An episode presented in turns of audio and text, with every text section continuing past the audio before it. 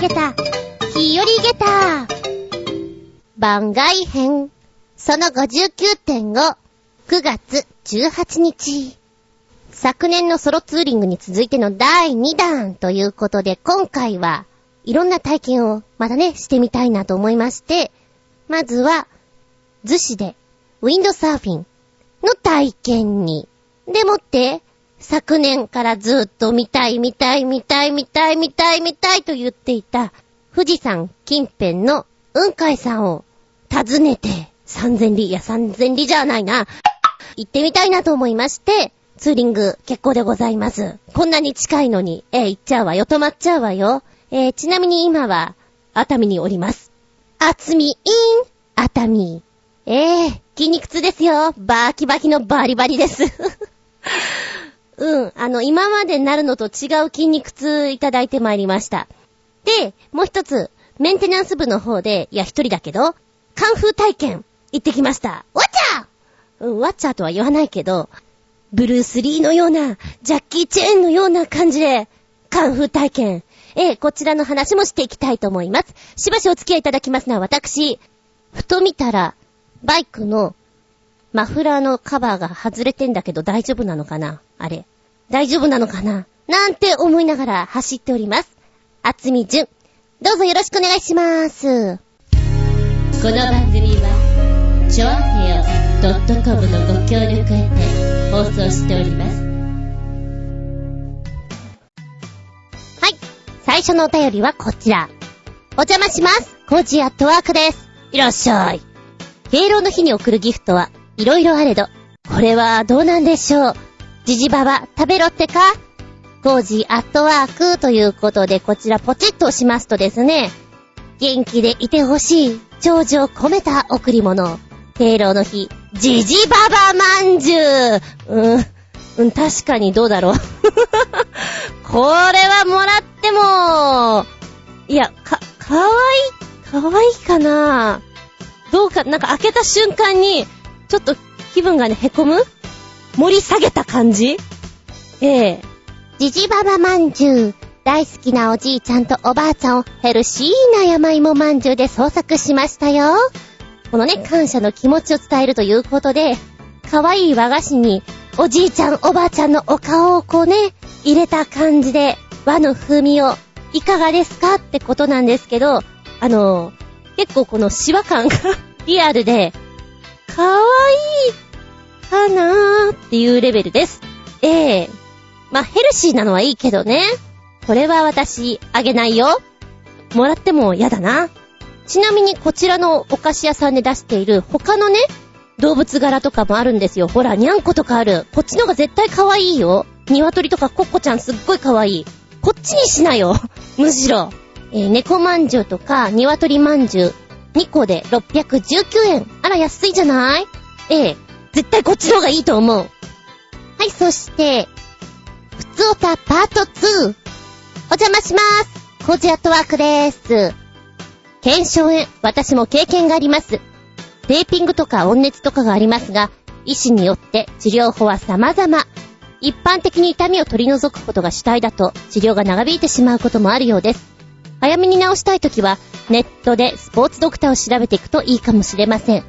プロや学生スポーツのアスリートなどの治療も手掛けているスポーツドクターには、早く機能を取り戻すことに主体を置いている医師が多く、仕事をしている上で結構助けになります。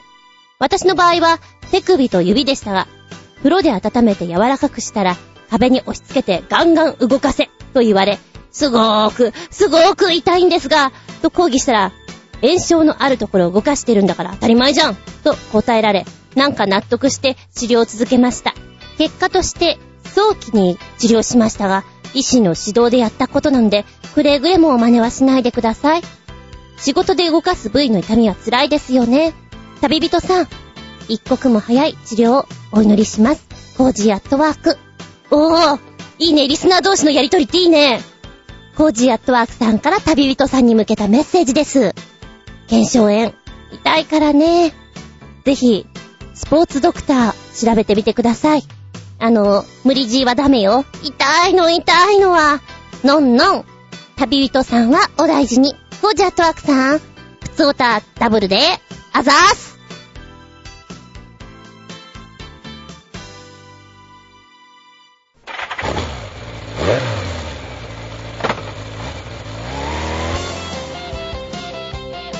バイク、振動中物語。なんちゃってライダー、厚み純。今回のソロ2第2弾、うんかいさんをどうしても見たいうんかいさん、うんかいさん、待っててね。前回10月にソロツーリングした時にやっぱり見られなくて、で、その後にここがいいよ、この時期がいいよ、なんていうのを聞きながらね、その幻想的な空間っていうのを見たいなぁと思っていたのですよ。でもなんだかんだで今回やりたいことがいくつかあったので、そんなに真剣に走るつもりはなく、気力と体力が残ってれば行こうかなレベルですね。なので、富士山のね、周りに、表富士、裏富士、で、5合目に行くラインとかもいくつかあるんですよ。で、あんまり私ね、ライダーだけど、なんちゃってライダーなんで、峠を攻めたいわけじゃないんですよ。なんとなくテロテロ走りたい方なので、このくねくね道が多い道はね、富士あざみラインだったかな？っていうのが、えー、バイク雑誌に載ってたんですね。そこと、スバルライン、スカイラインの3つが、いいでしょうみたいに書いてあって。スバルラインは有料なんです。で、前回行ったのがスバルラインで、あのー、寒かったなーって思いながら走っていた道なんですよ。で、今回はじゃあ、表富士の方から行こうと思って、スカイラインを行きました。で、途中ね、細角風穴があったんですよ。穴が。うわ、これは穴に私行った方がいいんじゃないと思ったんだ。あ、400メーターって出てて、今行けば見れるじゃんと思ったんだけど、雨雲がね、もくもく発生してるよっていうメールが来たんですよ。で、私ほんと天気予報は見ない方なので 雨が降る直前とかに洗濯物干すタイプなんですね。ええー、雨雲があって確かに、黒い子がいるな、みたいな なんかこの辺黒いね、みたいなのはいるんですよ。多分あっちが富士山だなと思うんだけど、はっきりと富士山は拝めませんでした。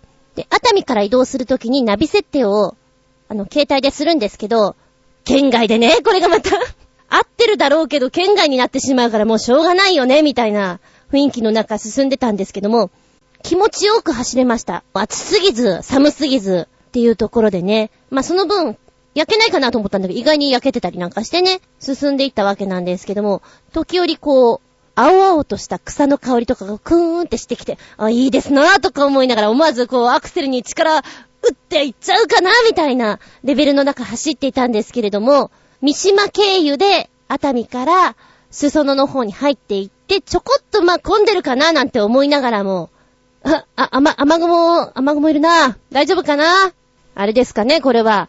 風穴とか言ってる間にちょっとザーッと来ちゃうとあれなんで、進んでった方がいいですかね？とか思いながら、ごめんね、風穴。また今度来るね？と心に近い、そのまんま進んでいったんですよ。で、えー、スカイラインに入りまして、もともとは富士スカイラインは有料だったのが無料になったんですって。で、私の持ってる地図に書いてあって。なら行かなきゃね？みたいなのもあって。ちょっとこのくねりが嫌なんだけど、まあまあでも、いっか。もしかしたら、この、なんとなくの雲の上に、雲海さんがいて、いい感じに見られるかもしれないという期待をね、込めて、進んでいくんですけど、前回も思ったんだけど、寒いんだよね。思っている以上に。今回はね、えー、カッパを2枚持って行ってるんですよ。寒くなったら着てやろうと思って。で、やっぱり途中で1枚着ましたね。でも寒いなぁと思った。あまりにも寒くてトイレに、3回行ったもんね。このね、富士山の近辺に入るまでは、割とあったかかったんですよ。だけど、やっぱりその近辺の雲がね、覆われ方が、ちょっと肌寒いような雲っちゅうの？降りますようの雲だから、寒いの。寒さ増してきて、なんかこう、お天道さん隠されてるから、やっべ寒って本当になります。で、路面がね、だんだん濡れている場所があって、あれこの辺降っちゃったんだっていう。そうだよね。今のこの空との感じ見たらざっと来てもおかしくないよね。っていう、本当にそのレベル。うわぁ、これ今のうちにカッパ着た方がいいかなどうしようかなって思いながら、あの、一枚は着たけど、それはもうちょっと以前着てたやつなんで、雨対策としてはね、よろしくないんですよ。で、もう一枚のはこの間買ったばっかりだからいいんだけど、二枚着るのはまた微妙かな。で、さらにカッパ着るのってなんとなくね、負けた気がして なんとなく己の、この、気力のなさに負けた気がして嫌なんですよ。ギリギリまでいつも着ないんですけれど、うん、しょうがないかなっていう感じでね、様子を見ながら行ってました。で、やっぱりね、ザーザー降ってる時は、運転も気をつけます。で、路面が濡れてる時ほど、滑る確率が高いじゃないですか。一番怖いんですよね。この微妙なしっとり感で、どんどんどんどんライダーに追い抜かされていく私みたいな。いいよ行って、みんな行って、私なんかもうテロテロ走って、見てこのバイク都会用でしょみたいな感じで。皆さん走られてる方って、ライダースーツで、えー、レーサーレプリカみたいな、とか、割とこう、走りやすいバイクで走るんだけど、いないんだよね、あんまり。私みたいな、こう、ビッグスクーターの都会的なやつはね。ごめんごめん、こんなんで来ちゃってごめんね、みたいな感じで、もうちょっと適当に走るから抜いてって、みたいな、こう、オーラを出しつつね。あのー、いろんなライダーに抜かれてきました。やっぱり挨拶してくれる人かっこいいなとか思いながらね。今回はね、まあ普通は良くないって言うんだけど、私どうしてもこれがないと眠くなってしまうんで、いつも音を聞きながら行くんですよ。危険なのよ危険だからあんまり皆さんにお勧めしないし、良くないと思うんだけど、私は、じ、自己防衛のため眠くならないようにいつも聞いてるのね。で、今回はサウンドオブミュージックのサントラを頭に聞きながら、このスカイラインをね、走ってました。山に持ってこいじゃんとか思いながら、クライムザマウンテンとか聞きながら登っておりました。で、途中から、眠くなるかなと思ったんで、グリー、えー、海外ドラマの方のグリーのサントラを聞きながらね、あとクイーン、ガールズバンドのリリックスのインサイドザフォローなんかを聞きながら上に登っておりました。割とだから今回はね、そんなに眠くならずに進んだ。まあ、雨がしとしとっていうのもあるんだけれども。で、やっぱりちょっと、メットにね、ちっちゃい粒がプツプツプツプツってつく。ああもうちょっと、もうちょっと待っておくれよって思いながら、てっぺんまで行くんですけど、あれだね、あのー、スバルラインの方の上は、やっぱり有料なだけあって、なんか賑やかで豪華でって感じがするんですけど、スカイラインの上は、質素だね 質素で売店が大きいのが一個ドーンってあるだけで、あのー、もっと見るところがあるのかなと思ったのね。なくて、あれ？終了？みたいな。でも、ねえ、登ってきたし、なんかこれだけでもなんだな。まあ、プラス寒かったのもあるので、じゃあ、まあ、本当は下で、ほうとうでも食べようと思ったんだけど、いいよ。お蕎麦食べるよ。で、その間に結構霧っていうかね、すっごい真っ白になっちゃったんで、ちょっと晴れるまで待とうかな、みたいな感じのもあったんで、お蕎麦なんかすすりつつ、800円。ちょっと高かったよ。うーん、この上だけの、新5合目の感覚は言ったら、ごめん。スバルラインのが全然いい。断然いい。だってあそこ、馬いるし、こう、お散歩コースがいくつかあるから別に登らなくても結構堪能できるんですよ。やっぱり有料は違うなと思った。で、アザミラインの方は、本当に、あのー、カーブが結構すごいので、やる気がないといけないかもって思って、あんまりラインには入れてなかったんですよ。いいよとは聞いていたけど。はぁ、で、上に登ったらね、私の見たかった雲海さんではなかったので、また来ます。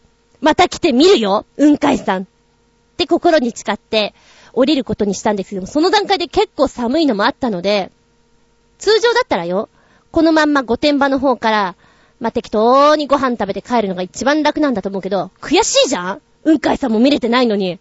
なのでね、朝霧高原の方に抜けて、行こうかなと。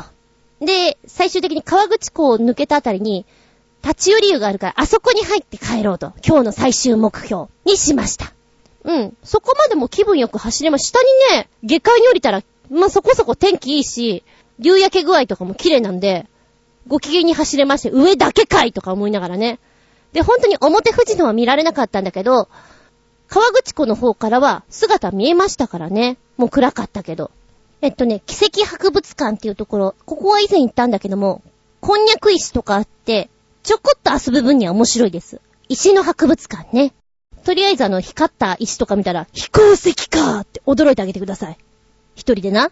で、その先に、ミルクランドっていうのがあるんですね。無料。ふれあい広場は17時まで。私ね、結構ギリギリそこに行ったんですよ。おすすめは、そこに着いたらすぐに牧場の牛乳を飲んでから、触れ合い広場でヤギとかね、牛とかいるので、まあ、触れ合ってから。で、飲食の方で、ソフトクリーム食べてください。絞りたてソフトクリーム。濃厚だよー。ヨーグルトも欲しかったけどね。もうちょっと早い時間だと、牛の乳搾りとかの体験ができるみたいなんですよ。残念だなと思ってね。絞りたかった私も、キューキューキューキュー。ピンポン。周りは小さいお子様だらけなので、くれぐれもご注意を。小さい子に紛れて、おっきいお友達も一緒に遊んで。って感じで行きました。ちょっぴりたまげたのが、小学校3、4年生ぐらいかな、もうちょっと上に見えたんだけど、茶色い牛がいたんですね。牛を見ながら、ロバーロバーって言ってる女の子、いて、うん、違う。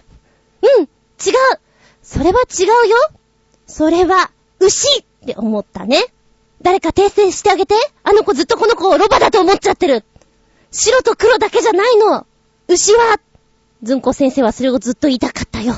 ちなみにこのミルクランドでは、まあ、高原野菜みたいなのも買えるので、お母様方、お夕飯にいかがですか？喜ばれますよ、高原野菜。写真なんかも結構バチバチ撮りながらご機嫌でその場を後にいたしました。さあ走るよブイーンで、途中、人穴のところに通ってくんですね。あの、冒険部で行ったところというか、連れてったところなんですけど、うん、あそこはライトなしで行くのは無謀だよねっていうところ。周りがちょっと墓っぽいとこに囲まれてるところ、そこ通るので、え、行っちゃうと思ったけど、あ、いかんいかん、私ライト持ってないわ、と思って。うん、まあ行かなかった。でもね、その近くに、人穴小学校っていうのがあって、ああ、人穴小学校って言うんだ。なんかグレートだねって、私の中で北斎見ながら走っておりました。で、ちなみにあんまりね、その人穴小学校っていうネーミングが面白かったんで、その人穴にね、入れられた入らされた？いたじらの井上義雄くんにメール出したら、人穴小学校の校歌を作って送ってくれました。あの、許可を取ってないけど読んじゃうよ。人穴小学校校歌。富士の高根の懐に、母なる穴は鎮座する。修行の場として開けた場所に、我ら人々集まりし、ああ人穴小我が母校。何考えてんだとか思いながらちょっと面白かった。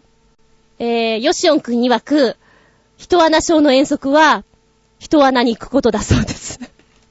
そんな学校嫌だし。えー、あとね、川口湖の方の立ち寄り温泉ゆらりというところに行ったんですけれども、すっかり忘れてたんだけど、皆さん連休なんですよね。連休で、異常に混んでた。これはね、笑っちゃうよ。笑い転げちゃうよ。下駄5つだよっていうレベルの、芋洗い状態でした。後で話をします。帰り道はね、ちなみに、もうどうやって帰ろうかな、高速乗っちゃうって思ったんだけど、疲れてる時に、こんなビッグスクーターで、ね、もろ風の当たる もので、高速延々はきついなと思って、眠くなる。私すぐ眠くなるので自信あるなと思って、嫌な自信がね。なので、いや、下道に帰ろう。ナビ設定で言ったらまあ夜中の1時ぐらいには着くだろうということだったんで、いい、それで帰るもう帰りがすごく寒くてね。えー、ナビが選んだのが、どうやらね、20号線、甲州街道から帰れってことらしいんですけど、なんだかんだあっち行け、こっち行けっていうことで、あの不思議なルートを走らされましたけども、まあそれでも予定時刻よりは早めにお家に着くことができました。あまりにも寒すぎて本当に両手が感覚がなくなってきて、これハンドル切り間違いそうだなっていうちょっと恐怖感がありつつ、今だよな、風呂に入るんだったらって思ったね。まあ2時間超えたぐらいでしょうがないからそこでガストに一回立ち寄ったんですけど、本当はノンストップで帰りたかったね。うん。まあでも、今回、あの、一人旅、まだ堪能できたんで、皆さんもぜひ 一人旅のおすすめ誰もやらないかな？いいぞ、一人旅は。楽ちんだぞなんか一人で荷造りしてるとね、おやつとかジュースとかくれるし、あの、ゆらりさんの案内係さんがね、帰り気をつけてねって、これじゃあお土産にあげるわっていうことでおばちゃんがくれたのが、あの、お客さんからもらったお土産らしいんですけど、それをさらにお土産でもらったっていうね。えー、でも私微妙にいらないんだけどと言えず、もらって帰ってきました。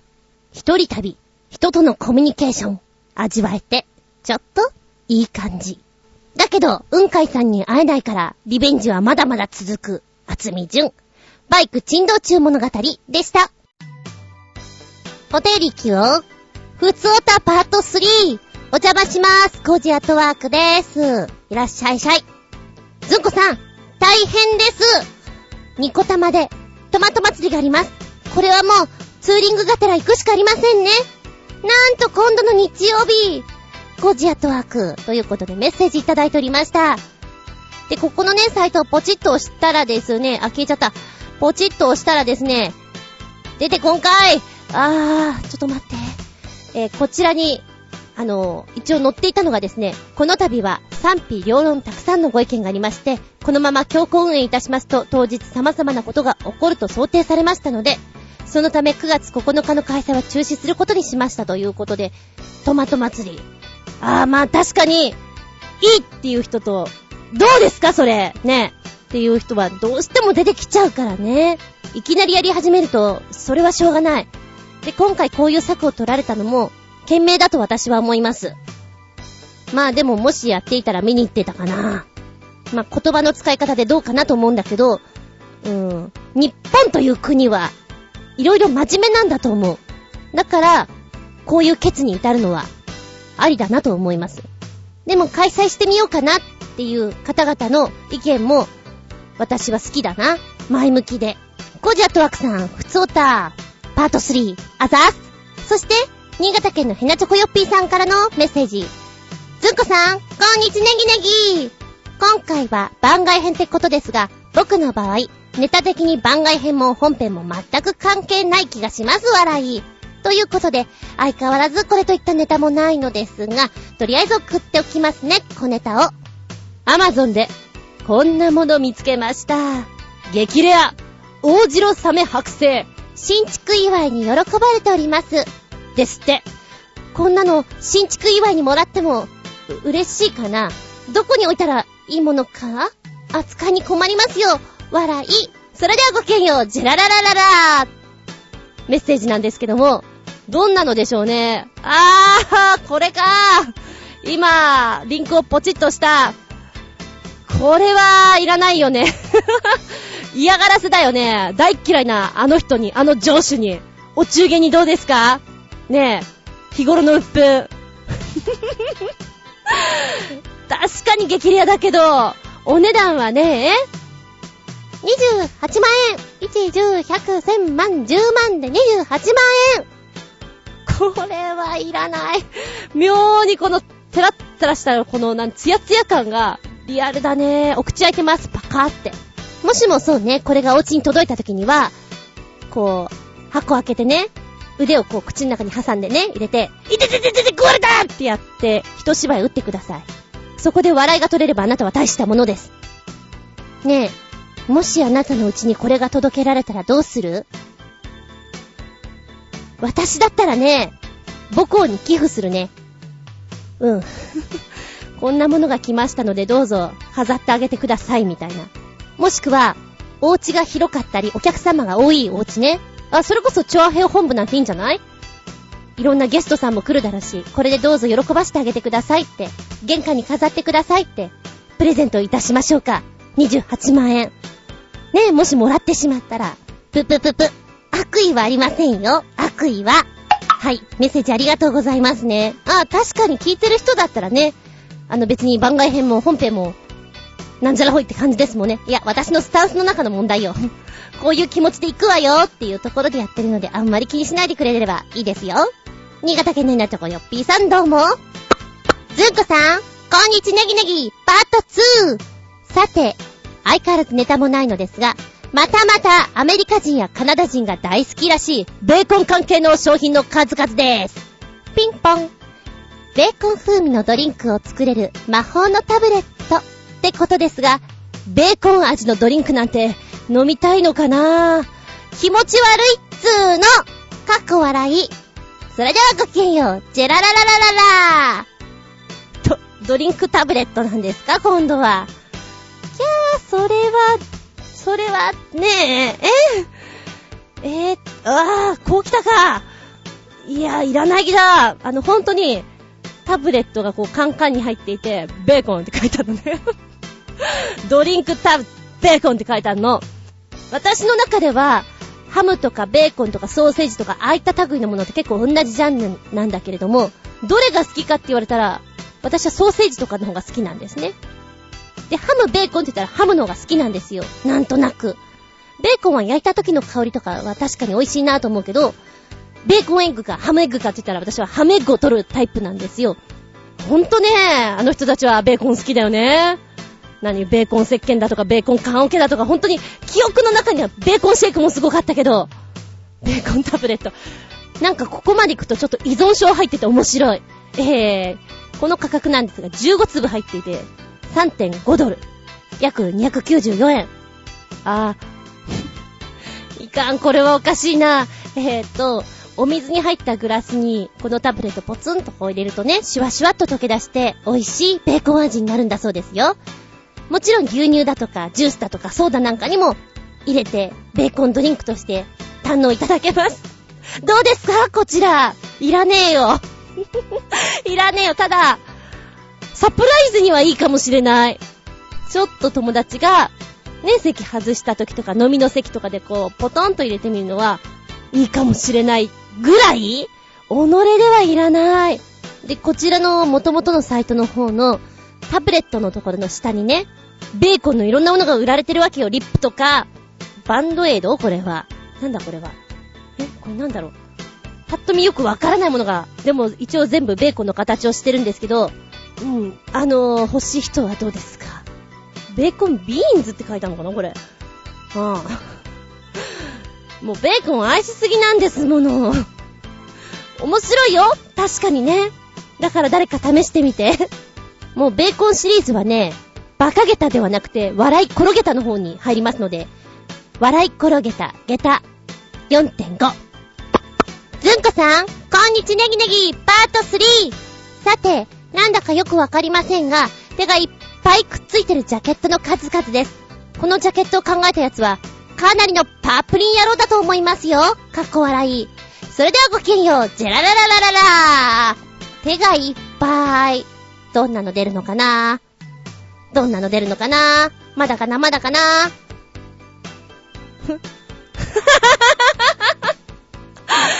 え えー、ええ、すごいな、これは。あの、ファ、ファッショナブル。すげー。いや、ちょっとね、これ見た方がいいよ。今の大爆笑で分かってもらえたと思う。うわー。お写真がね、こう、ガンガン出てくるんですけど、レディー・ガガとか好きかもしれない。もう、なんだかな面白いよ、これ。へー。いやいや、素敵なものを見させてもらいましたよ。これは確かに着てたらファッショナブルでこう、注目されるよね。なんか一個あれだもんな。この青いやつなんて、宮崎アニメの中に出てくるロボットみたい。伝わるかな、これで。緑のやつがやっぱりいいね。面白い。で、手がいっぱいこうくっついてるやつは、ピエロさん？なんか新宿にこういう人いそう。近い人がいそう。面白い。バカですね。バカゲタをあげましょう。なんとバカゲタ、ゲタ5つ。面白かったえこちらの方もすべてブログの方にね、リンク貼っときますので、見に行ってみて。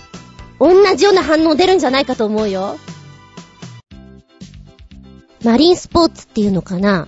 憧れたな。だけど、やっぱり役者をやってると、夏にお仕事入ることが多いし、日焼けするのとかちょっと現金なのでね、やりたいなとか思いながらも、こう一歩前進で入り込むことができなかったりするんですよね。で、舞台やってる時はなんか知んないけどね、えー、8月にお稽古入って9月本番とかそういうパターンが多いんですね。で、それもしかも、あれだわ、地方が多くて、撮影もどちらかというと、7月やって9月やりますから、8月は白いまんまでいてくださいみたいなね。レベルが多かったので、なんか日に焼けるね、海での遊びとかもできないしな。で、冬は冬でスキーとかもやってみたいんだけど、怪我したらなんだしな、ということで、あんまりアクティブなことってできなかったんですよ。怒られちゃうわと思って。で、今はもう、もういいや。もういいよと思ってるから 舞台もそんなにやろうというね、気力がないわけじゃないんだけど、あればやるけれども、今はど、そんなにガツガツしてる部分がないので、じゃあやってみようかな。っていうのもあるんですよ。で、クーポンサイトとかいろいろ見ていたら、お試し体験でこんな風にできますよっていうのが出てたんで、おできるんだこんなもんでできるんだと思うと、ちょっとこう、ほら、やってみようかな感覚がピコーンってね、動いてしまったりなんかして。で、思わず、お一人様だけで行ってみちゃおうかなと。結構ね、一人で、まあ、ハンググライダーの時も思ったんです私なんで一人で行こうと思ってんのかなと。思ったんだけど、一人で行くべき。これは。で、確かにご飯の時とか一人だよ。一人だけども、別に寂しいわけじゃないからね。あのー、スタッフさんとかも話できるし、むしろそういう方が話広がるしね、いいかなと思う。で、お試し体験で行った今回なんですけど、例えば私が二人で行きます。で、先生がいますよね、インストラクターが。で、もしお試し体験の方が多ければ多いほど、そこは、あの、グループ的なレッスンになるみたいなんですね。で、私は今回一人だったんで、マンツーマンで教えてもらうことができるので、いっぱい乗れるじゃないですか。そうすると、やっぱり早い段階で上手くなれるじゃないですか。これは得だなと思ってね。で、二人だったらやっぱり、お友達同士で楽しいし、写真も撮れるし、いいかなと思うんだけど、代わり番号だから、あの、疲労感は違うと思うよ。休憩ができるから。だけどね、あ、一人はいいねって、もう、まさに厚み順。お一人様街道まっしぐらです。もうまっすぐまっしぐらです。いいかなとか思いながらも、おすすめ。で、午前中は、あの、このね、こういう風にやるんですよっていう基本的なことを教わって、まず、砂地、砂地砂場砂場って言うんだっけあれ。砂浜で、まずは名称を教えてもらうんですよ。これがマストで、まあやってる間に、縦の棒とか言いますよって、これがブームで、横の棒って言いますよ。この下のところはブームエンドで、とか言って。ただやっぱり、あの、乗ってると、海の方にいると、立ててとか横とか言ってもらった方がピンとくるので、そっちの方がありがたかったりしますよね。やはりそこはそうなんだなと思いながら、あの、ボートの上に乗ってね、で、えー、ここを持って、ここを持ってっていう風にやって、じゃあ先生が、こう、開いてください、下げてください、上げてください。で、こう、風の向きに対して自分が今どうなってるかっていうのが、分かればいいけど、乗ってる時はそうじゃないから、まあ、とりあえずバランスをとって落ちないように そのレベルなので、もう先生がこう、ああしてこうしてって言ってくれると、なるほど。それをうまくできるかどうかの段階ですよね。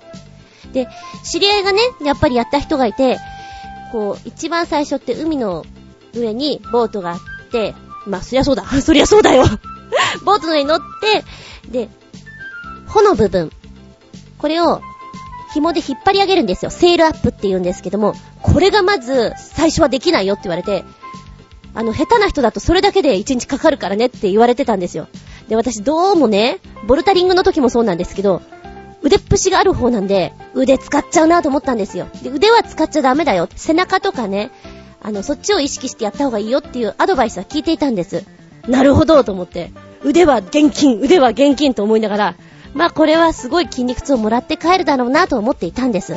で、実際、海の中でね、やるときに、すごい重さを感じるけれど、クイってやったら、そこのところはね、私思い込み激しいんで、もっと重いのかと思っていたので、そこのとこはそんなでもなく、背中使ってあげられることができたんですよ、割と早めに。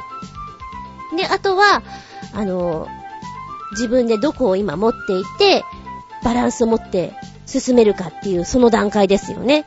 うん。で、午前中はね、そんなことをやったりして、結構ね、ぼっちゃんぼっちゃん、ぼっちゃんぼっちゃん落ちたりしました。で、海の中疲れるなぁと思って、午前中が11時から12時半ぐらいまでの時間なんですけど、もうバッチリできないですもんね。あ、集中力切れたなぁと思ったら、もうダメだ。で、いきなりなんか息が上がってくるじゃないけど、辛くなってくるのね。あれなんか大丈夫だと思うけどダメかもしれないみたいな。海って恐ろしいと思いました。いっぱい落ちたからもあるし、落ちた分そのボードに乗ったりするのもしんどいんだろうなと思って。で、そこで休憩入りまして、午後からは、じゃあ方向転換とかね、やって、それがうまくできるようになったら沖の方に出てみましょう、みたいな話をしてくれたんですよ。で、その前にね、そうそうそう、休憩に入るときに、先にあの、二人乗りしてくれて、ちょっとじゃあ沖の方に行ってみましょうか、ということで、乗せてくれたんです。いわゆる、本当に、あの、先生が操作していて、私があの、前の方にちょこんと体育座り状態ですよ。えー、こんな乗り方できるんだと思って、これは楽ちーんと思いながら、こんなね、重りが乗ってるのに先生、こう、楽々操作できるからすごいなぁと思いながら、でもやっぱりね、浜の近くと沖の方とでは違うなぁという景色とか、あの、風とかも、へーってちょっと面白かったです。うん。で、えー、そう、それで午後になりまして、まあ、その間インタビューとかもさせてもらいました。では、午前中のレッスンを終えた後、ちょっと時間を見て、インタビューさせてもらいました。音声悪くてごめんなさい。はい、今日はフェザーファクトリーさんにお邪魔しております。えー、今日の先生、インストラクターは、女性です。ゆか先生です。えー、ゆか先生、本日よろしくお願いします。よろしくお願いします。はい。えー、ウィンドウサーフィンというのがどういうものなのか、ちょっと聞いてる人に分かりやすく説明してもらってもいいですか？すごい顔しないでください。ウィンドサーフィンは風を使っていくスポーツです。風を使うスポーツ。はい。えー、ちなみに、今せ、ゆうが先生、緊張してますか？あの、ラジオだからわかんないでしょうけど、ものすごい百面相していて面白いことになってる。動画でお見せできないのが残念なんですけれども、えー、こちらは、あの、早い人でどのぐらいで乗れるようになるもんなんですか？その日のコンディションによるんですけれども、体験コースの方でも普通に乗れるようにはなります。はい。えー実際私が今日体験コースというんでお邪魔させてもらってるんですけども、体験コースは1日だけのものと午前午後とかって分かれてるんですか？はい、分かれたコースがあります。やはり、えー先生側から見たら、おすすめは1日通してやった方が上手くなる確率が高いですか？私としては1日通してやった方が上手くなると思います。あーえーと、風が強い時と、うん、今日のか状態がちょっとわからないんですけども、まあ、弱い時と、やっぱりやりやすい時っていうのがあるんですよね。ズバリ、今日14日なんですけども、14日現在、風の状態はどんな状態ですか？今日は乗りやすいコンディションだと思います。乗りやすい状態です。ありがとうございます。えーすいません。私、あの、かなり不出来な生徒だとは思いますけど、今のところど、どんな塩梅ですかね？いや、とってもよく乗れてましたよ。ありがとうございます。えっ、と、なかなかウィンドサーフィンって知らないから、こう、とっかかりにくいところじゃないかと思うんですけども、そんな人に、そんなことないよっていうなんかアドバイス的な優しいお言葉をいただけたら、どうぞ。ウィンドサーフィンはですね、そんなにこう緊張して始めとっかかりにくいと思うんですけど、それよりもこう海だったり自然相手のスポーツなんで、そういうのを見ていただきたいと思いますね。はいやっぱりやっぱり陸からだと見えない海だとかを沖に出てやっぱり見るのは素晴らしい。やった人でしか感じられないことがあるので、ええやっぱ風が気持ちいいですよね。風気持ちいいですね。私今いっぱいいっぱいだったんで。すけどそれでも気持ちいいなと思って、であの先ほどあのゆか先生にねあのちょっと2人乗りさせてもらったんですよ。バイクでいうとこのタンデムっていう言い方するんですけど、あのウィンドサーフィンのそういう乗りもうタンデムです。あタンデムで、もうあれ初心者嬉しいですよ。そうです連れね。てってみたいな。はい。こちらのウィンドサーフィンなんですけれども年齢はいくつぐらいからできるものなんですか？だいたい中学生ぐらいから、はい、やっていただけると。上はもういいくつまででもお元気の方でしたら、そうなんですね。また、じゃあ季節的には、こういうウェットスーツを着てやると思うんですけれども、いつぐらいがおすすめなんでしょうか？まあ1年を通してできるんですけど、まあ寒さを感じずできるのは、まあ、12月でも晴れていればできますね。12月でも晴れてはい。寒さにさえこだわらなけれこだわらなければ全然大丈夫です。ゆか先生のおすすめの月とかはありますか？今ぐらいがちょうどいいと思います。はい。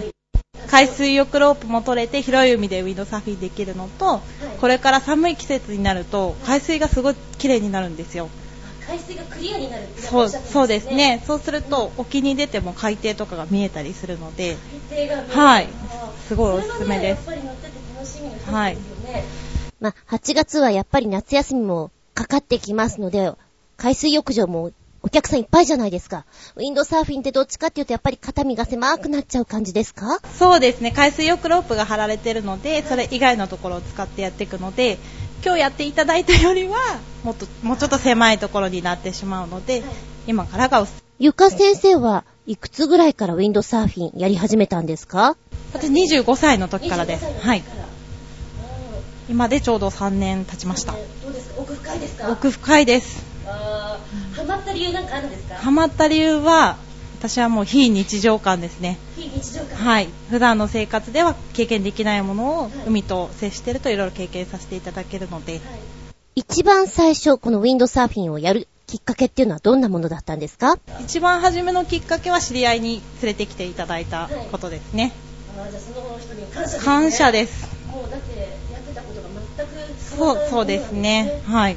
でさっき雑談なんですけど、あの、ゆか先生は私が住んでるところととても近いそうですね、近所でしたね。はい。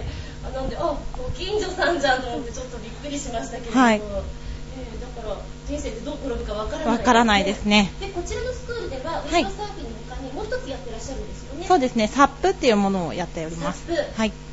サップとは、ちょっと多分わからないとサップ、思うスタンドアップパドルサーフィンって言って、サーサーフィンよりは大きい長いボードを使って、その上に立ってパドルでこう漕いでいくスポーツがあるんですけれども、そうです。ね。なんかちょっとさっき見たときに、ボードの上に乗ってる人たちがなんか黙々とパドルを漕いでましたよね。なんだろう、なんだろうずっと思っていたら、はい。あ、そういうスポーツっていうか、あるんだっていうのをそうですね。聞いて、それもこちらでできる。はい、できますね。はい。ウィンドサーフィンとサップ、両方比べると、どちらが取っかかりやすいとかってあります？おそらくサップの方がはい。取り掛かりやすいかもしれないであーなんか聞いたら体感にとてもいいと。す。そうですね。えーバランス的なものとか、ちょっとね、ウエスト的なものとか気になる人はやった方がいいかなっていう。で、あともう一つ聞いたら、あの土日に限って面白いことやってるんですそうですね、サップの上でピラティスをやるっていうサップピラティスです。ピラティスってあのピラティスですか？あのピラティスですヨ。ガとかはい、そうです、そうです。はい。ボードの上ではい 面白いことやってますね。はい、ボードの上が結構揺れるのではい、それだけでもこう体感にこれは効きます予約とかいるんです。か？予約がいります。そしたらもう誰でもできるんですか？そうですね。これ面白そうだからちょっと実は次体験してみたいなぐらいに思ってはい。へえじゃあ一回そういうの体験してみてやりたいですって言えばできるそうですね。あー。はい。わかりました。こちらフェザーファクトリーさんというお名前ですよね。はい。何かお名前の由来というかあるんですか？フェザーってこう羽、羽じゃない、羽をこのウィンドサーフィンの方に。はい。そんな感じ。っていう、あの、はい。はい。わかりました、えー、ちなみに中学校の時の部活って何ですか？水泳部です。水泳部。高校は？高校も水泳部です。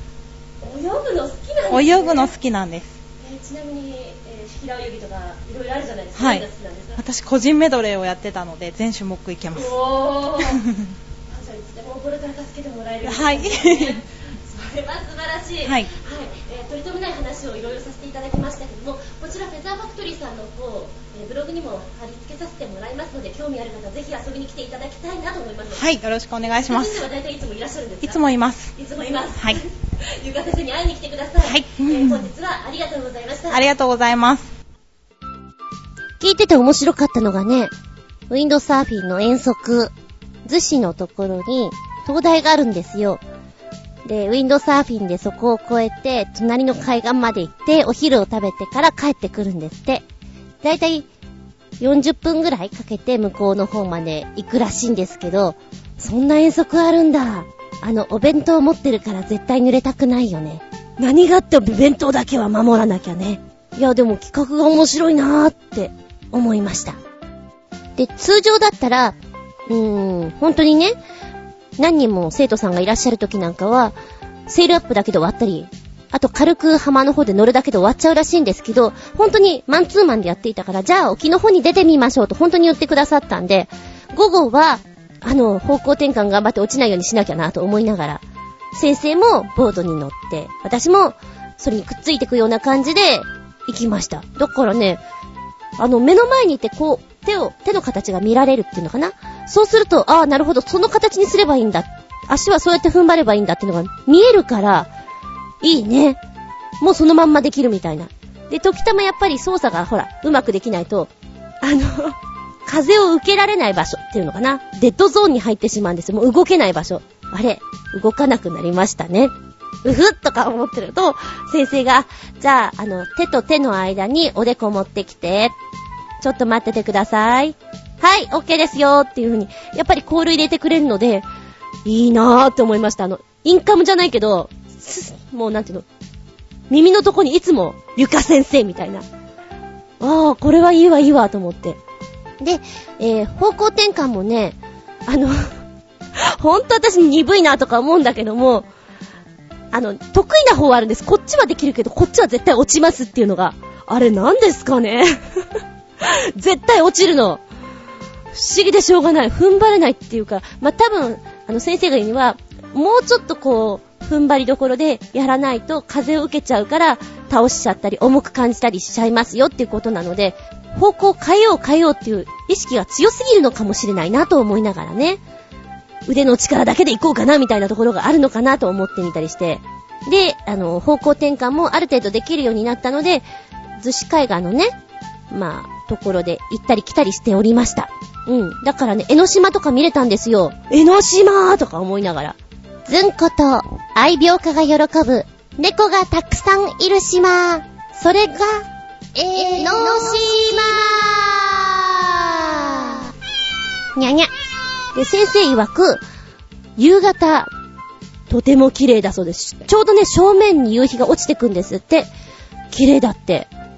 で、寒いんだけど11月12月とかはクリアだからね、いいですよって言ってた。上手くなりたいんだったら、寒い時に来るともっといいですよって言ってた。で、私バイク乗るから寒いのは全然 OK なんで、あ、寒い時期に来てみたいな。お水も綺麗だって言うしね、いいなって思って、なんかでもその、海を漂ってると、魚がジャブジャブ、ジャブジャブ？ぴょんぴょん跳ねてくるんで、ちょっとびっくりした。魚跳ねてるんですけど、と思って。こんなところ跳ねるんだ、みたいな。ほんとね、海行かないから、いろんなものが新鮮。ですよ。で、午後はね、そんなに落ちなかったので、比較的ずーっと、こう、ウェットスーツも濡れないまんま、いることができました。でも一回、あの、落ちちゃうと、どっと疲れが来るのはどういうわけだろうかね。なんか、張り詰めていたものがプツンと切れるんでしょうか。もうそっからは、あれ、もうダメかもしれない。集中力が切れちゃう感じですね。そんなのがあったりなんかしてね。でも、うん。私はこれ好きだなと思いました。景色と風と、あとね、海の上で休憩してる時に沖の方でなんですけど、あ、ちょっとボードの上に寝っ転がってみてください。気持ちいいですよって言って言ってくれたんで、寝っ転がってみたんですよ。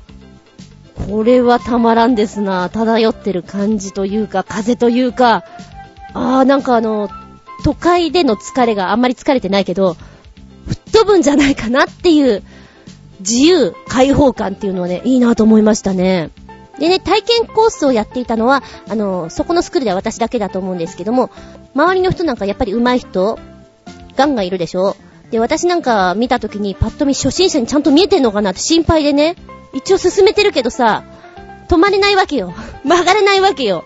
方向もちゃんと変えられないから、目の前にこう、人がいても、どいてどいてどいてって感じになっちゃうんで、多分分かってるみたいなんですけど、なんかね、いくつかこう接触しそうなところがあったんで、申し訳なかったなとか思いながら、ね、やっぱり皆さんは上手いから、それとなく交わしてくれたりして、え、もうドキドキしながら、え、先生、先生これ大丈夫？大丈夫？私ぶつからない？みたいな。あの、一応自分が行く方向分かってんだけど、このね、手の角度とかによってちょっと変わってくるでしょ？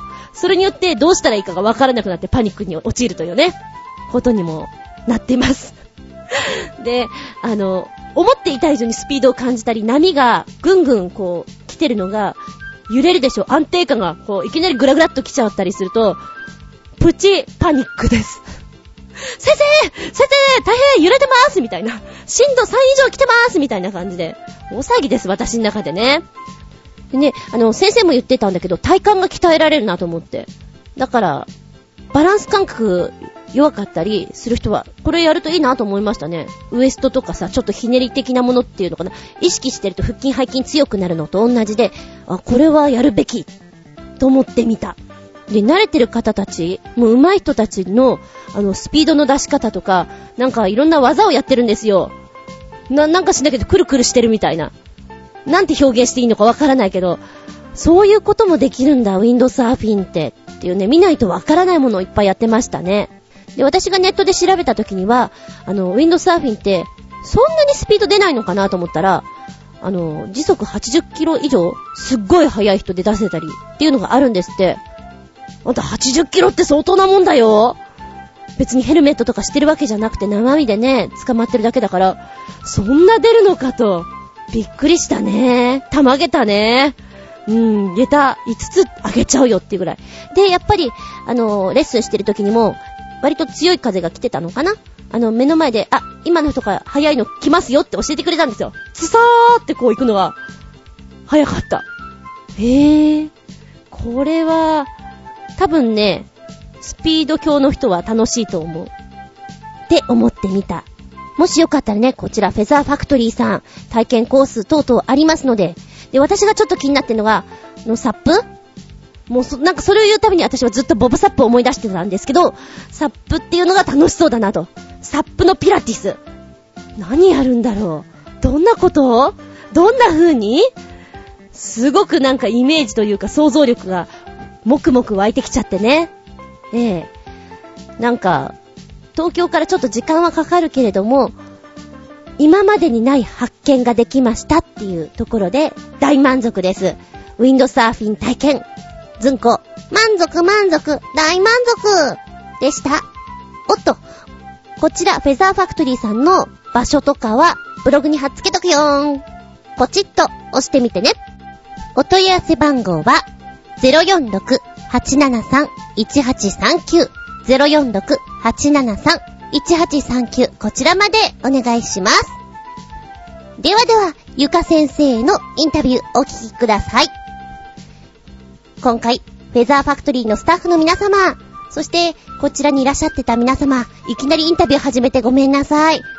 あの、私もダメ元で聞いてるので、お断りされちゃうかなと思いながらも笑顔でいいですよって言ってくれたんで、とっても嬉しくやらせていただきました。インタビュー下手でごめんなさいね。プチゲタ話。笑い転げた。のマッキー。冒頭に、立ち寄り温泉ゆらりさんに行ってきましたというお話をしました。そこでのお話。一応ここの売りは16種類のお風呂があります。富士山を眺めて入れますよっていうのが売りなんですけれども、気づかなかったんだけど、連休なんだよね。お客さんいっぱいいました。時間がだいたい7時ぐらいだったかな。夕食前のお客さんが本当にたくさんいてね。こんなにいるのかと。たまげたね。で、この中で、まあ、洗い場とか、お風呂場っていうのが、2フロアに分かれてたんですよ。1階と2階に。もう外を見るとね、五右衛門風呂、富士山が一番見えるところは、もう鈴なりのようにお客さんが入ってらっしゃるんですよ。そんな2階と。これはね、なかなか、一人旅の人間としては入り込めないスペースなんですよね。ご家族様とかお友達同士でいらっしゃるところに、すんませんって入るわけにはいかない。気遅れしますよね。だから、まあちょっと大きいお風呂に入って、そういうところが開くのを待っています。開かないなーとか思いながら、じゃあ下に行こう。下に行ったらね、サウナがあって、もう一個ちっちゃい扉があったんですよ。おって見たら、洞窟風呂って書いたんですよ。やったー洞窟風呂と思ってちょっとテンション上げて、この扉をギーって開けたら、まあ、ドーム型のお部屋ですね。別に洞窟ではない。ドーム型です。うん、まあまあ、でもいっかーと思ってそこに入るんですが、お部屋の形がね、ちょっとね、人が入れるスペースがこうもう作られてね、6人ぐらいのスペースになってるんですね。パッと見た感じ、お花の花びらみたいな形？この花びらのところがちょうどここにお座りよっていうスペースになってるんですよ。まあ、ぬるめのところで入っていましたけど、最初二人ぐらいかな？いて、あ、洞窟って感じではないけど、まあまあ、落ち着けるからいいかなみたいな雰囲気ですよ。そしたらね、うーん、女子大生ぐらいの女の子かな？ドアをギーって開けて、あ、入れるちょっと入ってみようって、入ってきたんですよ。あ入ってきた。ちょっと賑やかになるのかなと思ったら、女子大生がゾロゾロ入ってきたんですよ。ゾロゾロ。最初ね、3、4人見えたから、あ、3、4人かと思ったら、止まらない。もっと入ってくんね。5人 ?5 人はちょっと多くないか？って見てたのね。で、一旦そこで切れたのかなと思ったら、もう一回ドアがギーって開いて、入れる入れるって言って、さらにドヤドヤ入ってきたんですよ。同じグループの子たちが。で、パッと見た時にそのドームの大きさから言って、人がそんなに入れないっていうのはもうわかるんですよ。感覚的にね。私だったらよ、お客さんが他にいて、自分たちのグループが5人ぐらい入った段階で、あ、もういっぱいだから次はやめよう。ちょっと様子見ようって思います。そこで思いとどまりますけど、後ろにいた女の子たちは、あ、入れる入れるジャバジャバジャバジャバ入ってきて、多分ね、都合15人ぐらい入ってきたのかなで、私たち、もう普通のお客さんが3人ぐらい、その時にはいて、その女子大生グループ的なものが15人ぐらい入って、なんだこれと思って。で、もう女の子たちも居場所がないから、真ん中に石がポンって置いてあって、そっからお湯がジャバジャバ出てくるんですよ。そこに捕まってるんですよ。なんだこれ 待って、待って待って、空気読んで。ここはだいたい多分6人でも多いの。その段階で入るのやめよっか、君たち。あの、順番に入ろうって思って、すごいその空気の読めなさが、笑い転げた下駄、4つ。ありえないと思って、で、その真ん中の石につかめない女の子たちは、クラゲのように浮遊してるんですよ、その辺に。えー、それで落ち着けるの？と思って。もう、いや、私たちのがごめん、もういいわ、出るわっていう気になるよね。すごかったね、それは。で、もう一個はね、サウナなんですけど、低温サウナなんですね。で、音がね、割とフィーリング音楽流れていて、いい感じの空間だったんですよ。なぜか天井に、お、でっかい鈴がついてて、なんででっかい鈴なんだろうと、ちょっと思ったんだけど、この入り口付近にいる女の子がな、女の子、女の子、さっきのグループとは違うと思うんだけど、ヨガをしてるんですよ。いや、もちろんスッパでよ。え、お姉さんスッパだけどいいのかいと思いながら、一生懸命ストレッチされてるんですよ。うん、いいね、いい、いいストレッチだよ。ナイスだね。息は止めないでとか思いながら 見ていて、私もやりたくなってしまったんです。そこはね、やめましたけど、初めて見ました。サウナで、こう、ヨガをされてる大胆なお姉さん。素敵でした。何？次回の本テーマ。見ちゃいけないものにちょっと被るよね。見ちゃいけないな、みたいな。面白かったよ。で、もう一個全然話違う。下駄話。はてな？首をかしげた下駄話。わざわざこう、ウィンドサーフィン終わって帰ればいいものを宿に泊まりました。どうしてもそこのホテルのね、ご飯を食べたかったから、バイクを飛ばして行ったわけですよ。美味しいという評判だったんで。で、なんとか間に合って。意地でも間に合わせますけど、まあお一人様だけど、こうね、フランス料理っていうのを食べさせてもらったんですが、ふんふんってちょっとご機嫌にね、写真とかバシャバシャ撮りながら食べておりました。そしたら、6時半をちょっと過ぎぐらいに男性が一人入ってきたんですね。ええー6時半が最終って言ったのに遅刻あの人遅刻とか思いながら、ちょうど隣のお席に座られたんですね。なんだよ、もう遅刻していいんじゃん、焦って損したよとか思いながら、あの、私にもご飯食べてたんですけど、その隣の人はね、どうやら、その、何、ウェイトレスさんとお話ししてるの聞いたら、連泊してる感じなんですね。昨日のご飯はこうでしたけど、今日はこんな感じになりますよ、みたいな。え、待って。連泊するんだ。一人で連泊。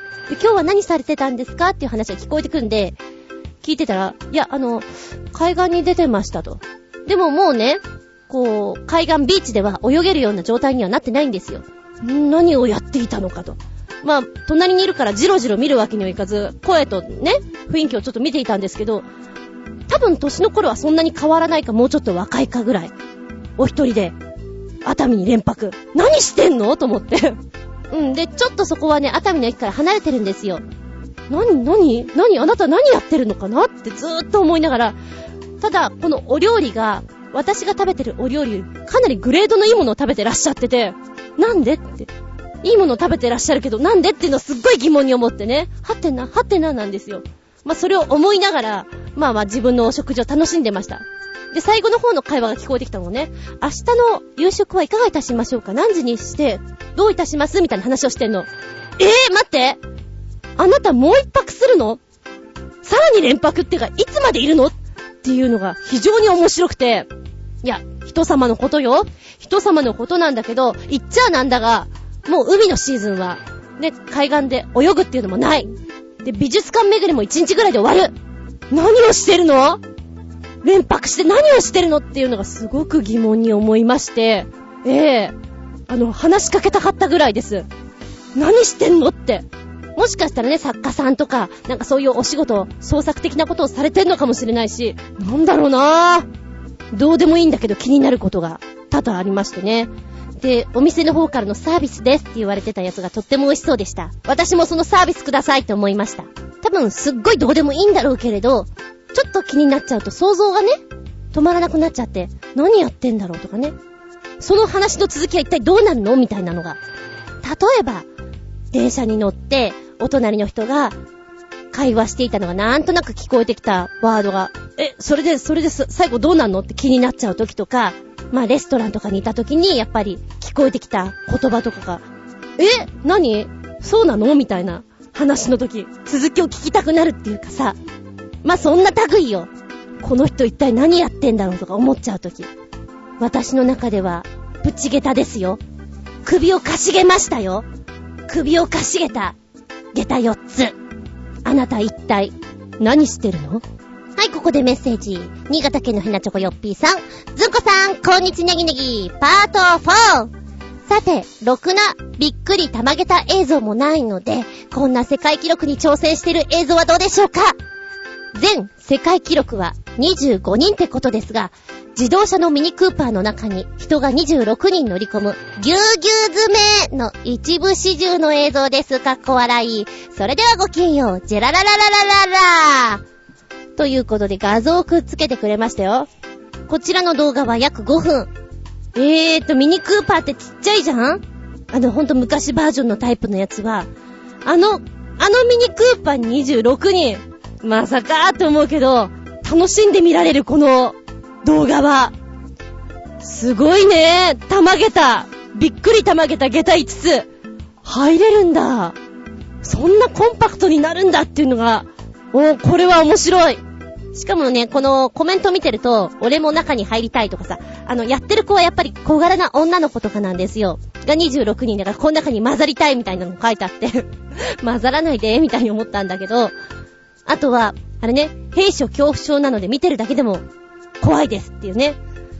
あー、兵所の人は無理でしょう。息ができなさそうだよね。うん。たまげた映像、ありがとう。なんとなく中国雑技団の人たちはお得意なんじゃないかと思うんですけどね。この人たちもすごかったです。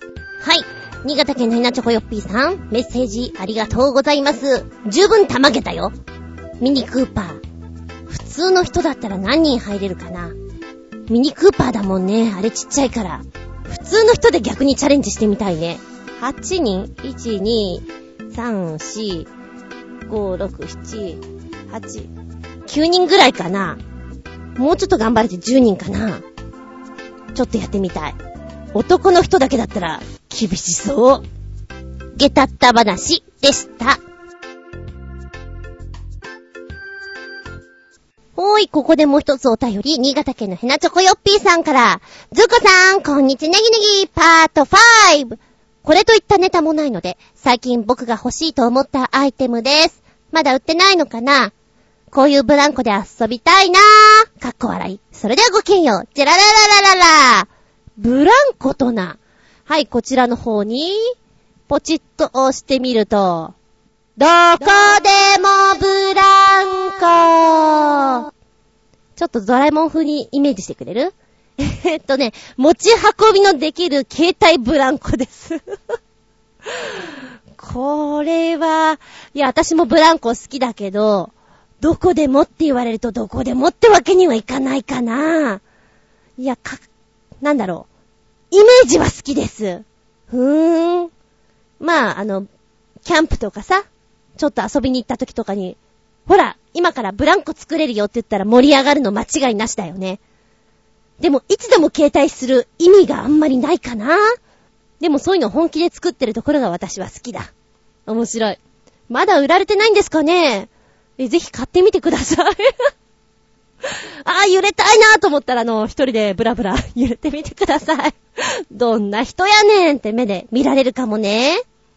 そんな風に揺れてるあなたを、周りの人たちは、げた顔で見てくれることでしょう。うし、そしてもう一丁。ずんこさん、こんにちネギネギ、パート6。さて、話題もないので、ずんこさんに素朴な質問しますが、この商品、お猫様たちは使ってくれるものでしょうか？僕にはそううまくいくとは思えません。かっこ笑い。それではごきげんよう。ジェラララララララ。はい、そして、リンクポチッ。猫ちゃんハンモック。椅子の下に吊るしてまったり。どんなのかな？犬ちゃんが使ってもいいですよって書いてあるけど、うちは使わないんじゃないかな どうかな？あ、でもいたら可愛いけどね。キャットハンモック。へぇー。2300円なんだ。まあ、あの、向こうのものなんで約30ドルということなんですけども、椅子とかデスクの下に吊るすだけで、要するにハンモックになってくれて、猫がそこで寝てくれるんじゃない？これフェレットを喜ぶよね。フェレット飼ってる家にいいんじゃない？フェレットってなんでハンモック好きなんだろうね。いや、どうでもいいんだけどさ。そんな感じがした。あー、でもこんな中に子猫が丸まってたらたまらんなー。今日休みますって気分になるかもなー。これちょっと頑張れば自分で作れそうな気がする。うん。あ、でも可愛いです。ありがとうございます。買わないけど。ええ。前回の実験と探求メンテナンス。行ってきたカンフー体験。ちょうど新宿で体験ができるというのがあったので、もう本当にね、私がいつも通る道なんですけど、毎週やってると。で、体験コースって大体ね、お金がいくらかかかったりするんですけど、そこは、もう施設の利用料だけだということなんですよ。ラッキー !7 時半に、どこどこで待ち合わせっていうことで、えー、いたわけなんですね。早めに着いちゃったから、そこで、あー、そうそう、私、成績表がいっぱいいっぱいだったから、そこで仕事してたんだ。ベンチの上で。で、いいところで電話したら、もう明らかに電話する前から、絶対あの人そうだよなっていう、もう見た目でね、普通っぽくない人がいたんですよ。この人と思って、電話したらやっぱりその人で、えー、お髭が生えていて、ほっそりしてるんですね。なんか、しなやかそうな感じで、強そう？地味に。で、中国の方なんですよ。コウ先生と言いまして、よろしくお願いしますと。で、まあ、大体そういう時って何人かいらっしゃる中の私も一人かなと思ったら今日はマンツーだということなんですね。で、場所がですね、いわゆる新宿区の、うーん、なんだ、スポーツセンターの一室を借りるので400円利用料かかります。そこで、舞踏場っていうのかな、そこに行きまして、じゃあ着替えてください。で、こちらに来てくださいってことなんだけど。で、そのね、まあ、新宿区のスポーツセンターっていうか、なんかそちらでは、空手をやってる人もいれば、シャドーボクシングをやってる人もいれば、盾をやってる人もいて、あ、そういう空間なんだって。広いところでみんなで場所を見つけていろいろお稽古してる場所なんだなと思っていたんですよ。で、やっぱり、そんな中で、中国武術をやってる人はいなくて、そうだろうなと思って、パッと見たら先生がね、チャイニーズって感じの格好してるんですよ。カンフーっていう。かっこいいと思って、もう、なんかそれ、それが見れただけでもなんかもう素敵です。素敵でしょうあげますみたいな感じで。うん。あの服装でやられるね、日本にはないよ。なんだろう、その腰に垂らしたあの紐は、なん、なんだか知んないけど意味がなくかっこいいよとか思いながら、見ていたんですけれども、で、先生が、まあ、日本に来て長いと思うんだけど、若干ちょっと片言なんですね。で、声が小さい。あの、お腹から声出してくださいと思ったんだけど、大きい場所にいるので、声がね、こっちに響いてこないんですよ。はい、はいって感じで。うん。で、まあ一番最初、柔軟をやります。柔軟をやってから、じゃあ、あの、私がやるように動いてくださいっていうことで、先生の形を真似っこするところからスタートするんですね。でも、通常だったらここは鏡があれば先生がちょっと、正面の動きとか見れるんだけど、鏡ない場所なので、想像力でなんとかっていうね。そういうお稽古が一番私苦手なんだけど、たまにあるんですよ。日部とかでも、鏡がない場所で、あの、正面側の顔とか手の動きは想像でおきなってくださいみたいな。ええー、それすっごいやりづらいとか思いながら見取り稽古でやるんですけれど、そんな感じです。いわゆる空手とかと同じなのかな型というところから入るんでしょうかね、あれは。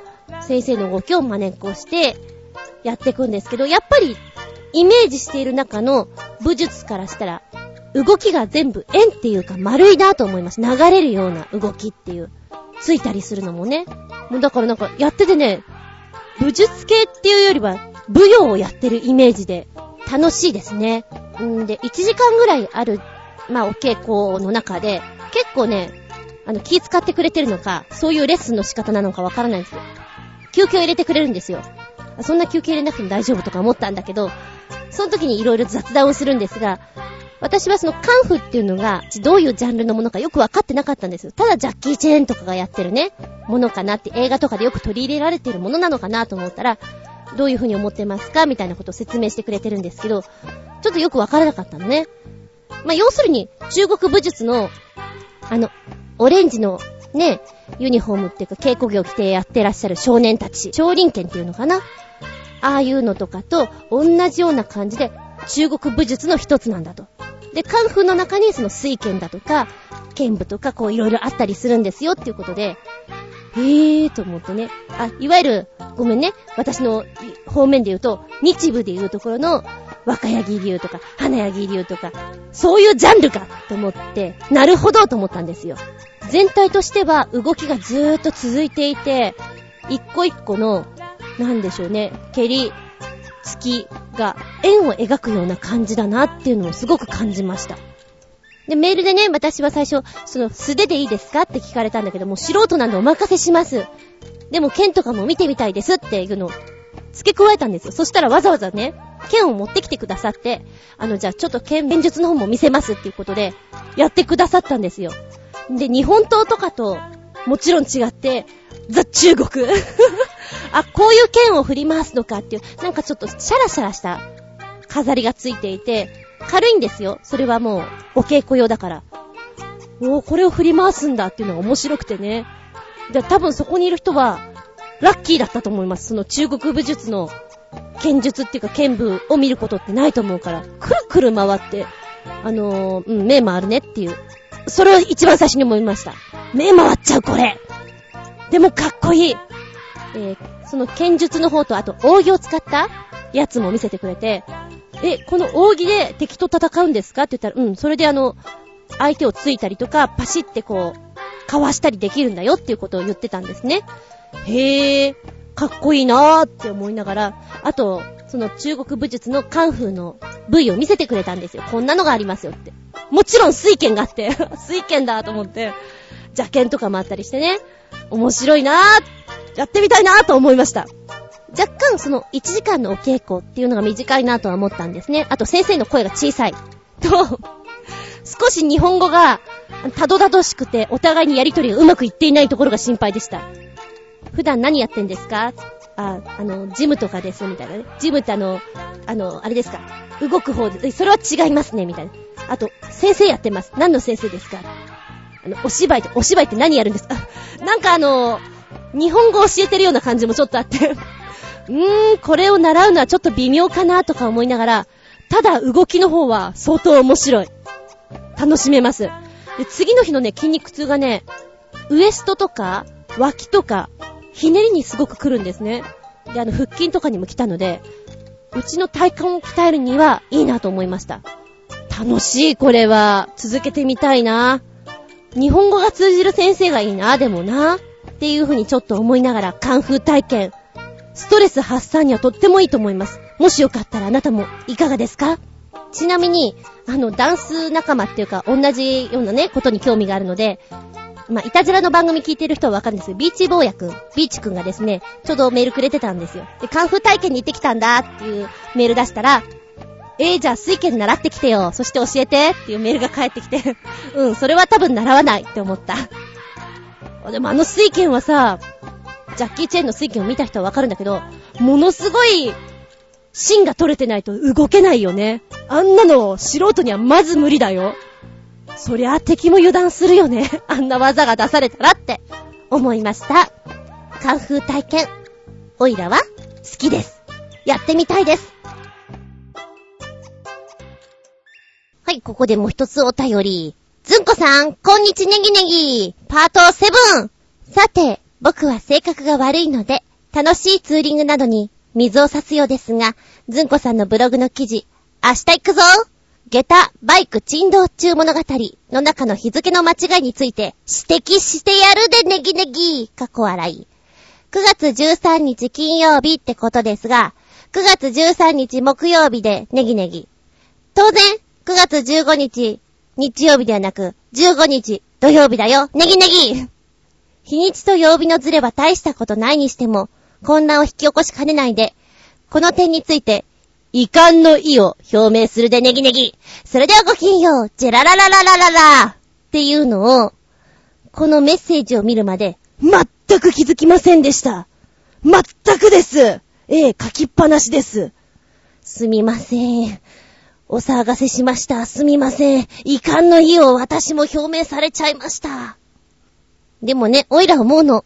優しいよ。新潟県のひなチョコヨッピーさんは、通常はね、スルーするの。で、恥ずかしいのもほっとかれるの。ちゃんと指摘してくれるじゃん。お前はどんだけうっかり八兵衛なんだよってね。痛い、痛いそうだよ。うっかり八兵衛だよ。底辺だ、底辺だ。わかってるんだよ。でもね、そういう風に指摘されるから、あの、優しいなって思います。あざーす。毎度あざーす。よし、時間をしてるけど、元気でソング、やる気でソング、番外編宛てに来たので、こちらもちょっと、急ぎ足できますよ。コージアットワークさんから、お邪魔します。コージアットワークです。いらっしゃい。今回は、元気でソング、番外編として、ブルースはお好き？をお送りします。去りゆく夏に送る、ベッタベタなブルースの数々をお聴きください。7曲選曲していただきました。1曲目は、ロバート・ジュニア・ロックウッド、Ain't Nobody's Business。美しいフレーズのロックウッドスタイルを確立したアーカンソー出身のブルースマン。伝説のブルースマン。ロバート・ジョンソンの義理の息子にて90歳を超えて、なお現役の生きた伝説。90歳 ?90 歳なんだ。そんな感じしませんね。えー、っと、やっぱりブルース関係っていうと、飲みたいね。いや、私はそんなに飲まないんだけど、飲みたいねっていう気分に、雰囲気がしますけどね。2曲目、バディガイの First Time I Met the Blues。シカゴブルースの看板を背負っているルイジアナ出身のブルースマン。ハイテンションな曲調は広く受け入れられており、最も成功したブルースマンに数えられています。だそうです。これはギ、ギターだよね。指早えとだけ言っとこう。3曲目は、ピンク・アンダーソンの I Got To Man。ピンク・フロイドの名前の由来となったサウスカロライナ出身のブルースマン。工業しながら薬を売って全米を巡るメディスン賞を30年以上にわたって続けた伝説のミュージシャンです。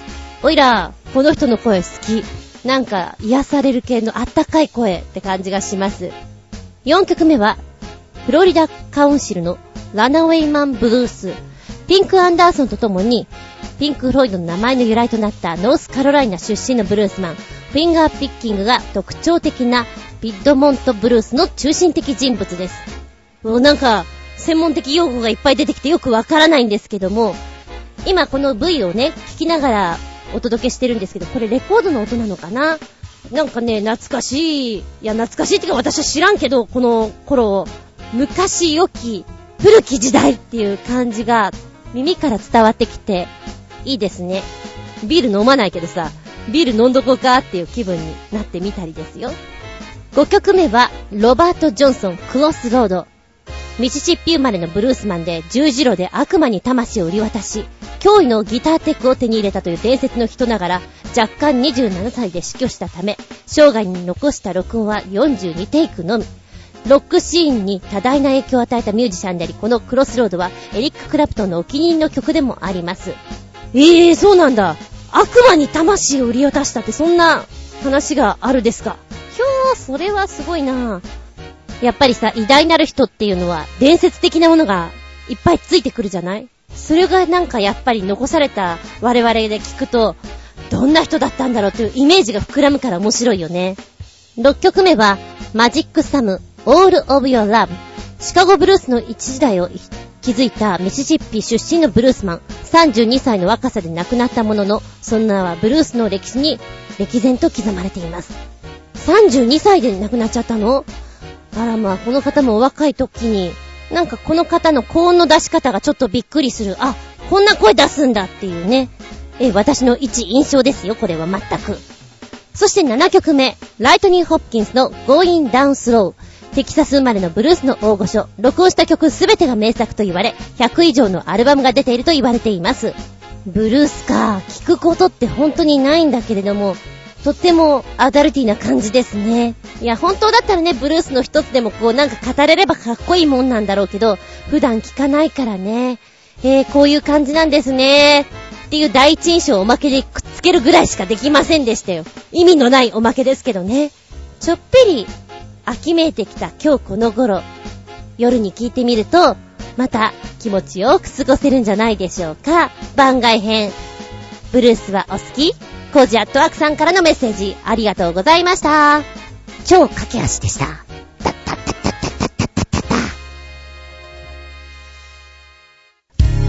この番組チョアヘオ .com のご協力へて放送しております。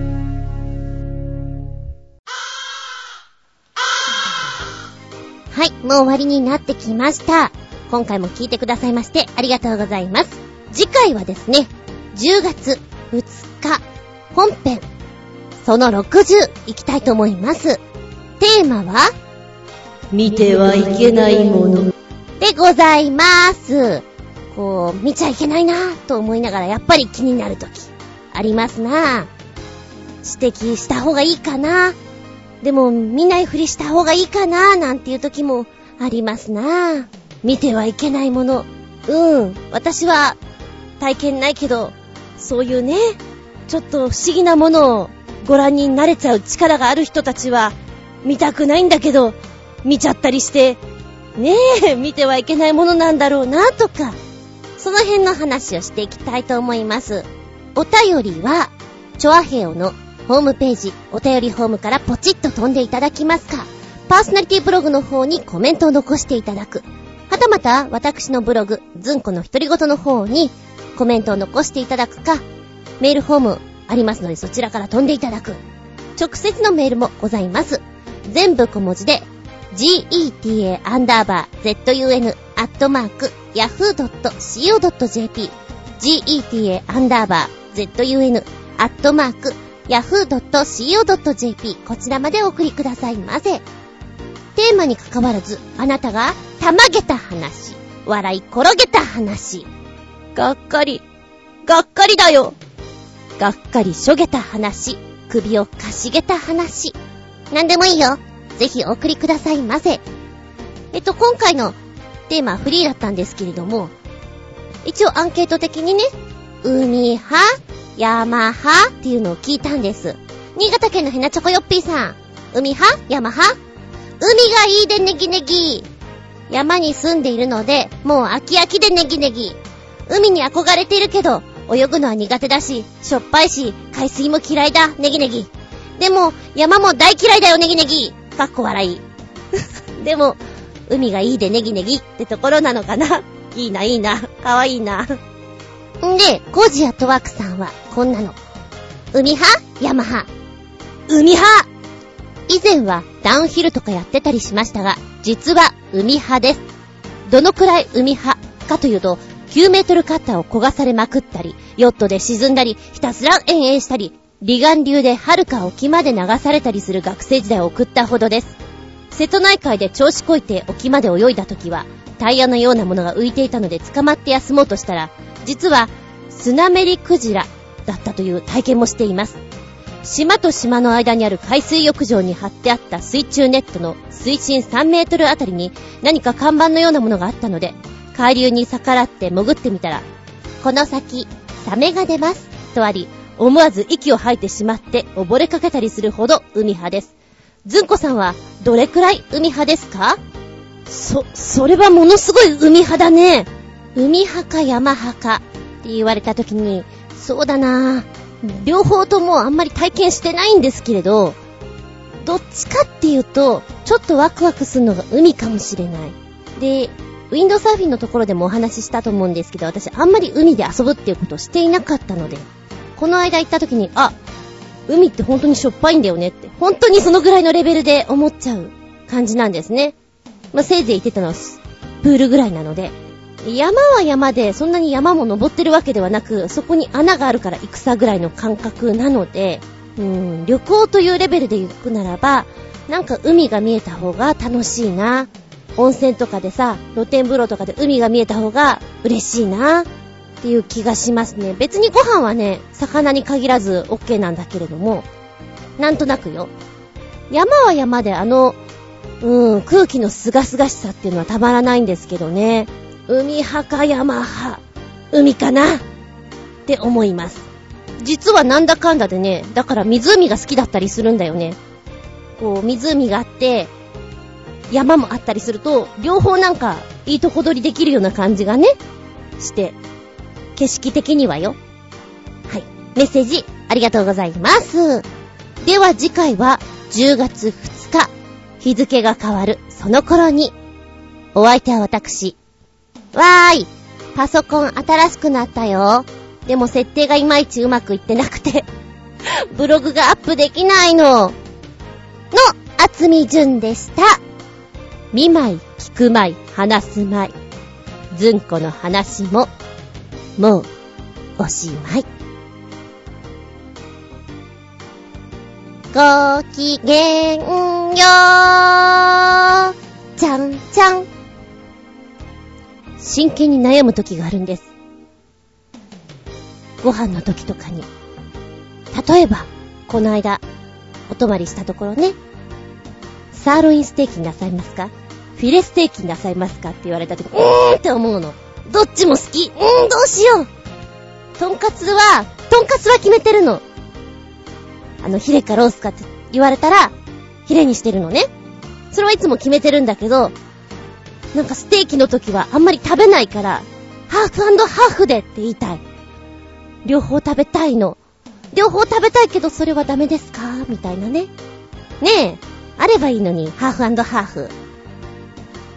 こんな優柔不断な私は、ピザの、あの、ハーフハーフとか、4つ入ってるやつが好きです。いろんな味が楽しめるから、1個じゃ飽きちゃうでしょ。え？みんなは違うの？あ、そう。そうなんだふーん。